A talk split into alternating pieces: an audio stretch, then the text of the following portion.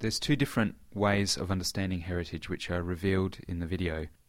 In the first place, we've got the rather top down official practices of heritage conservation, which are represented by the English Heritage designation and, and, listing process. On the other hand, we can see the campaigns to conserve Carpenter's estate and Excalibur estate as an unofficial form of heritage itself, in that they're in conflict with the sort of listing process of the state. So we can think of these, these campaigns as, as unofficial heritage in, in two ways.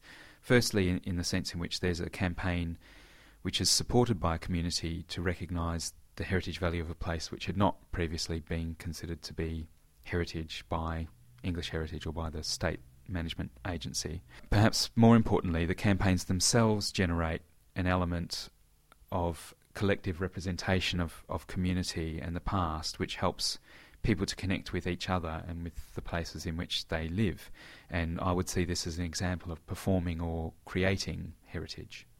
In this case, it's the protests and the campaigns to, to save the estate, but it may be any other form of activity in, in a society.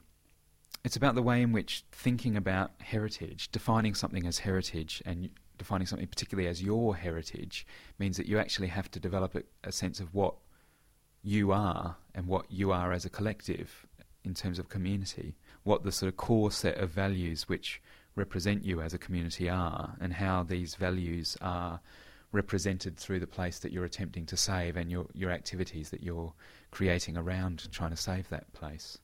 One of the areas where this becomes very clear in the film is where you have uh, Carmen Grimes, who has been um, relocated off the estate, who's actually sees sees it as so important in terms of her sense of who she is and in in terms of the sense of community that she's actually coming back and involving herself in campaigns to save uh, the buildings that remain on the estate, even though she's she now lives somewhere else. So we have this real sense of the kind of importance of the community and the way in which that community is actually played out and represented by the physical buildings that, that exist on the site. People that are involved in campaigns over heritage are very keyed into how it is a sort of activity which is about the present, you know, because it has a very real eminence about it, usually because it's because something's threatened with, with being demolished. So it makes people much more conscious of those things that they will lose. It, it focuses people on on the sense of threat and the sense of loss. And in that sense, it is very nostalgic, but it's a nostalgia for the present as much as it is for the past these aren't places which are only part of um, a sort of aesthetic environment which is kind of outside, which is is um, somehow distinct from you.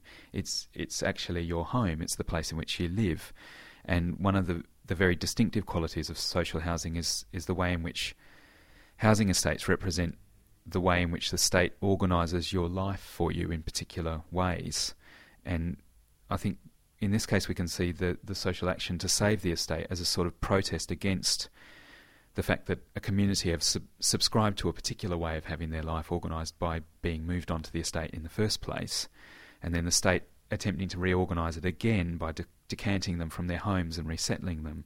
So it, it's about developing a sense of community within a, a place which gives you a, uh, a, sense of stability and which allows you to structure your life through your material and, and your social environment. And I think that's one of the things that, that people are also protesting about here.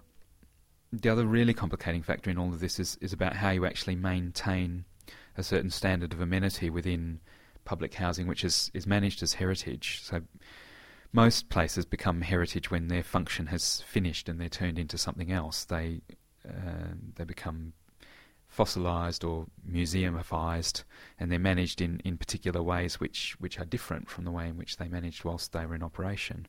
But when, when housing becomes heritage, it needs to continue to function as, as social housing, even though it's it's now considered to be heritage. And so this means it probably can't be managed in the same way for example, as a as a house museum might be managed.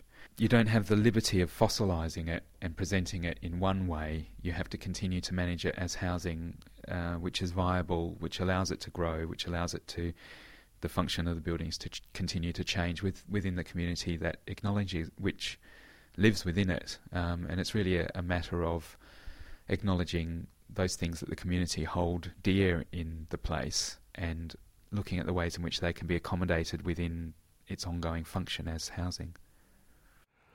From the Open University. For more information, go to www.open.ac.uk forward slash use.